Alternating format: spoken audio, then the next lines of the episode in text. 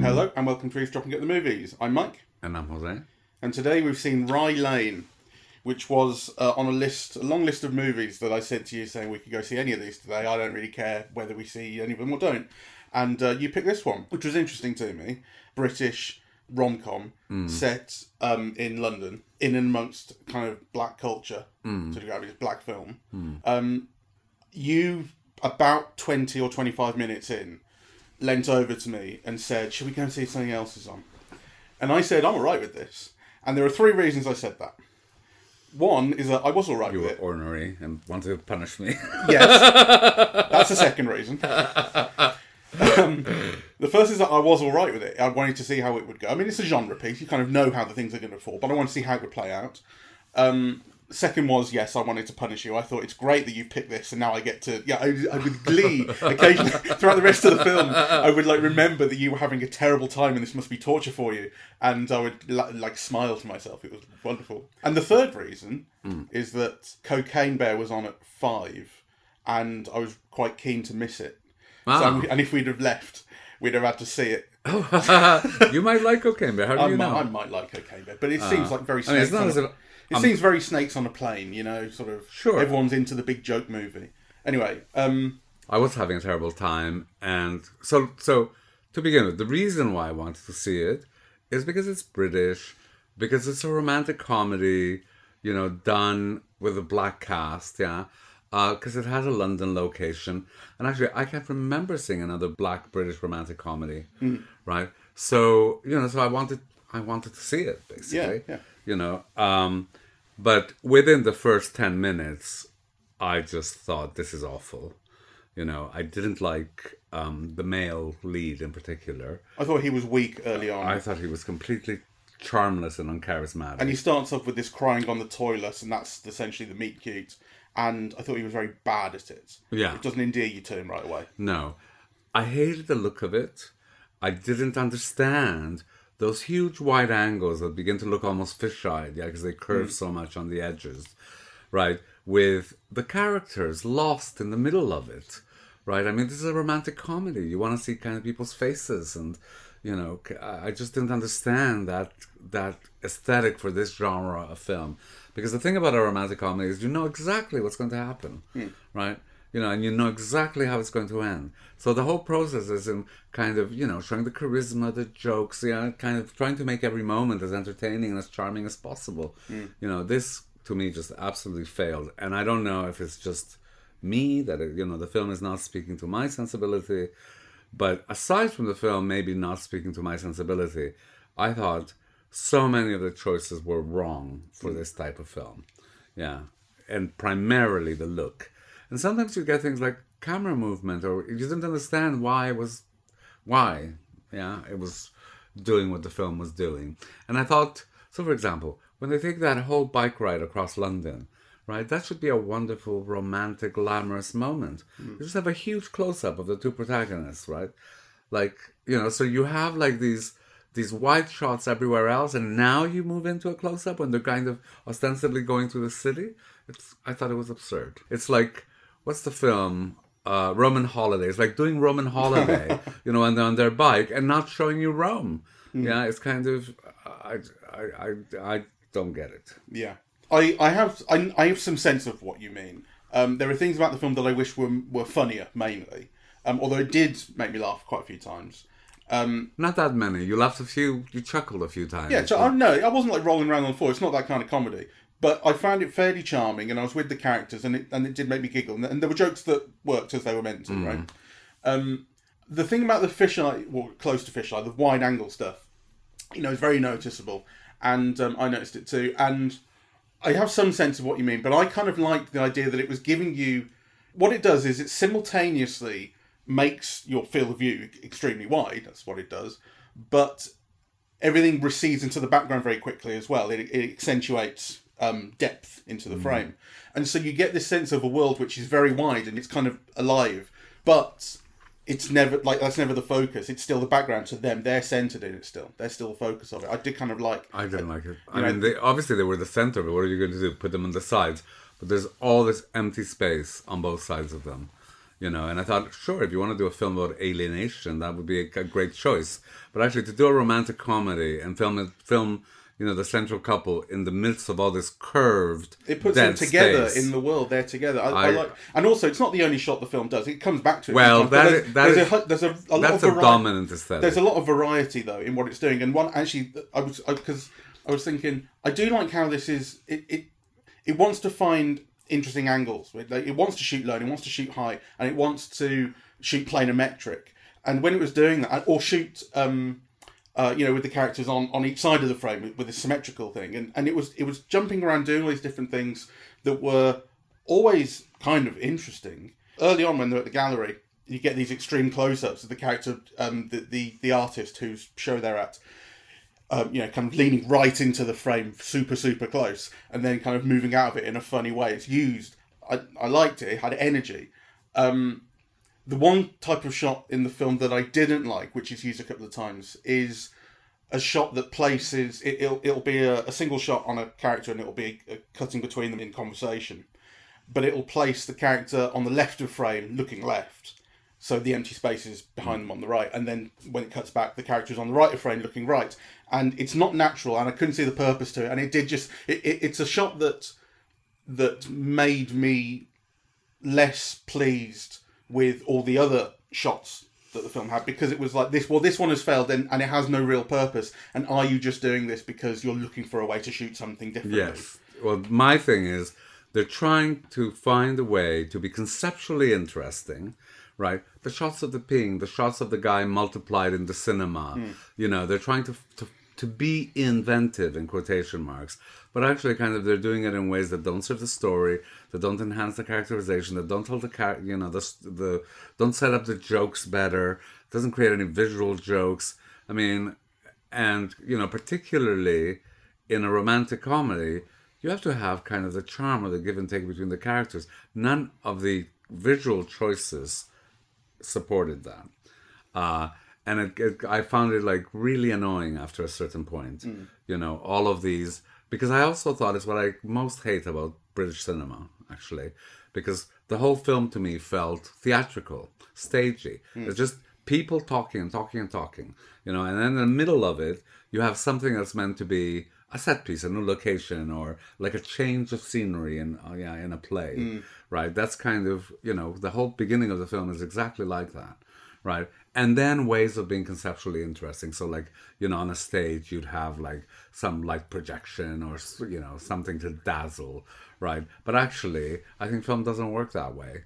Mm. Right, and so you know these conceptually interesting things here are detracting you know from from from the story and from the genre and from what people find kind of you know beautiful and appealing and entertaining and glamorous i mean i love romantic comedies mm. i thought this one was crap um, I must say I found it much more natural than I expected to because I did come to it, especially early on in those first few minutes, feeling the kind of intensity of the of the visual choices and feeling that theatrical nature that you describe.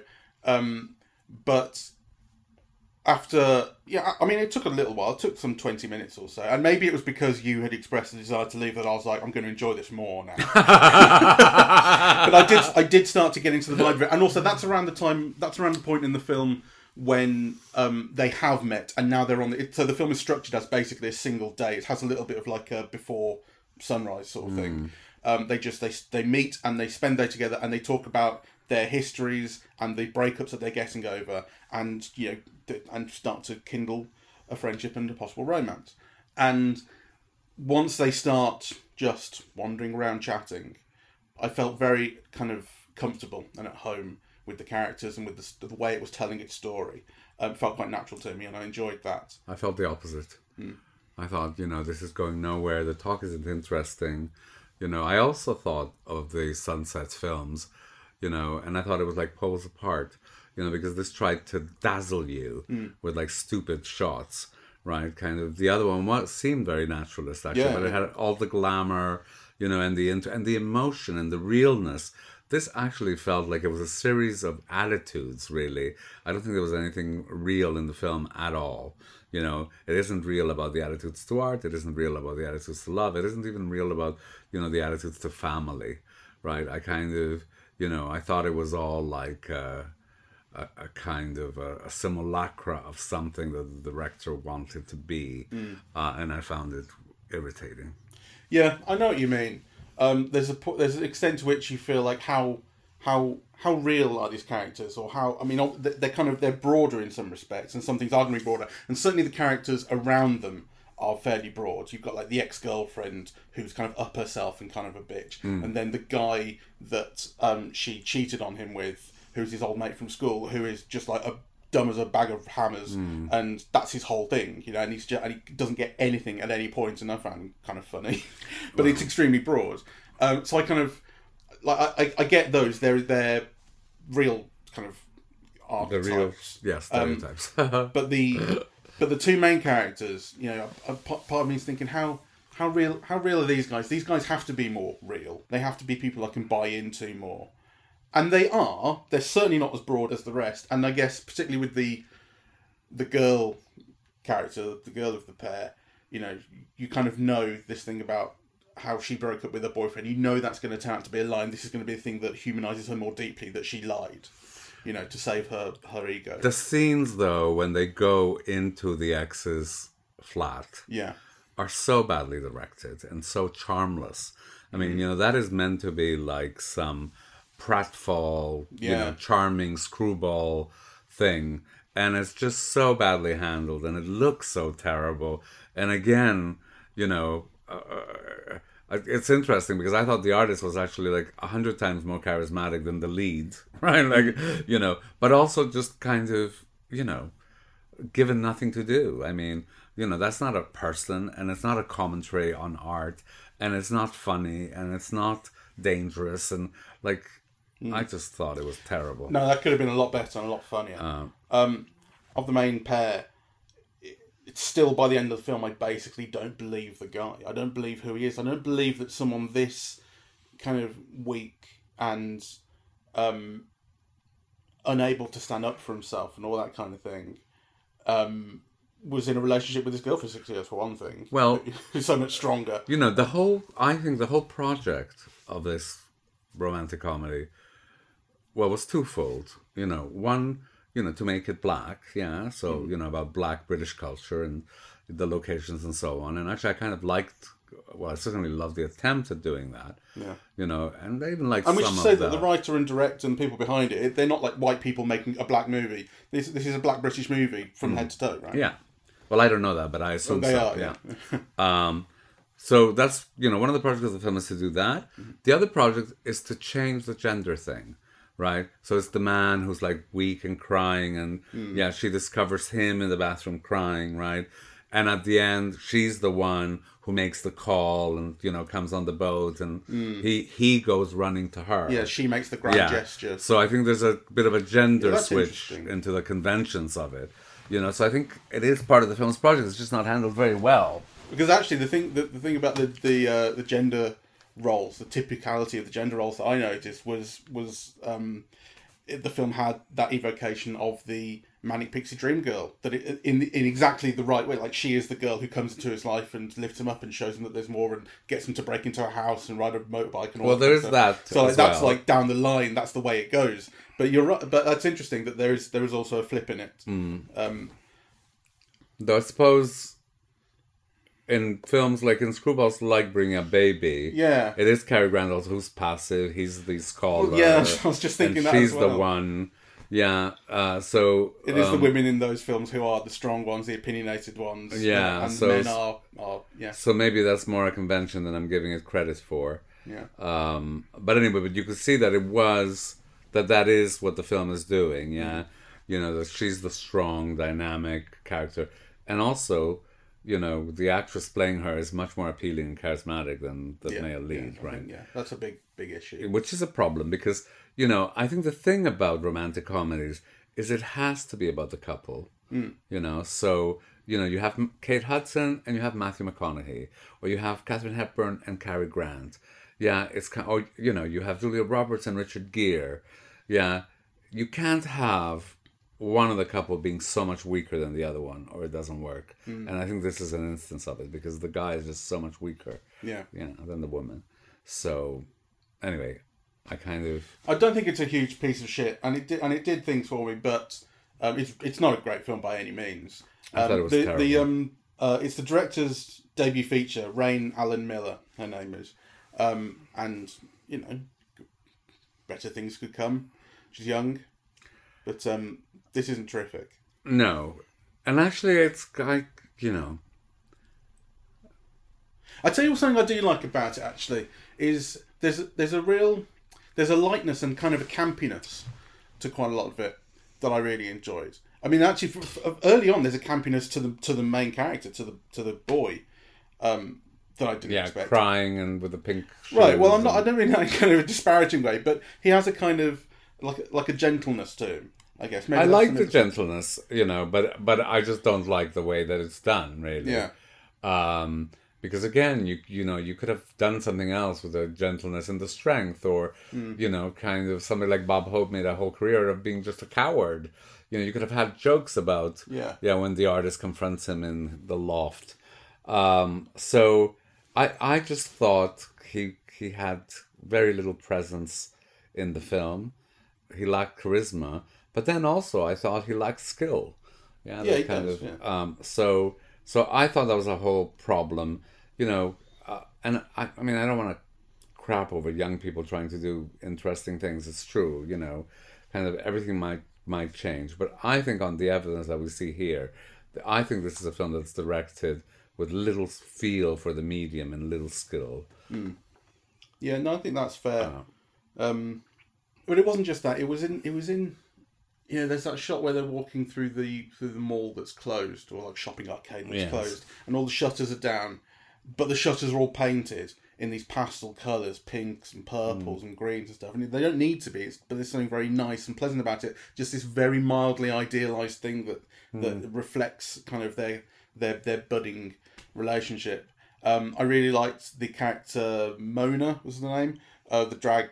Well, don't know, drag or queer sort of. Yeah, yeah, no, I liked him person who too. ran the club. You know, who who was his real injection of, of energy. Energy that Yeah. the film lacked. Absolutely. I mean, you know, that's the. But there's something. the I, I suppose there's something like really non-judgmental about all that. Like if you think about about rom coms, even kind of comparable rom coms, like British rom coms from like the 90s, like, like like the Richard Curtis types, there will be people in those who, on the basis of being gay or trans or something like that, will be the butt of a joke. And there's nothing like that here. Actually, you know, that's that's not true about the Richard Curtis ones. I mean, you know, I remember watching things like uh, Four Weddings and a Funeral, and of course being completely moved by the gay relationships in those films because they were unheard of. You know, they were about love. I mean, the poem in the funeral of uh, you know Four Weddings and a Funeral was just tears, really. So, so Well, I don't mean just Richard Curtis, but I think there's definitely an evolution Sure. in in, in comic cinema in general. in general, yeah, no, I agree. so maybe it's unfair to pick on him specifically. Um, Yeah, but- so you know, But that's very nice, right? It's basically there's an openness and egalitarianism to whoever you are, you get to yeah, to have your place and find I- your laughs. I like that in the film as well. You know, I mean, actually, you know, if if it was all just intentions, you know, I would love it. It's a, it's got hundred percent of my support. You know, I want to see more films like this, and and I love the the attitudes and so on. I I kind of I just you know, I mean, it was my choice to go. Yeah. And you know, it's my disappointment, basically. you know, I wish I could have liked it, you know, but I just didn't. I, I thought it was like terrible. Yeah, well, fair enough. There we go. Uh, then. All right. Well, thank you very much for listening. We're eavesdropping at the movies, and we are on. Apple Podcasts, Audible, Google Podcasts, Spotify, SoundCloud, and YouTube. Our social media is on Facebook and Twitter at Eavesdrop Movies, and the website is eavesdroppingatthemovies.com. Thank you very much. Bye bye.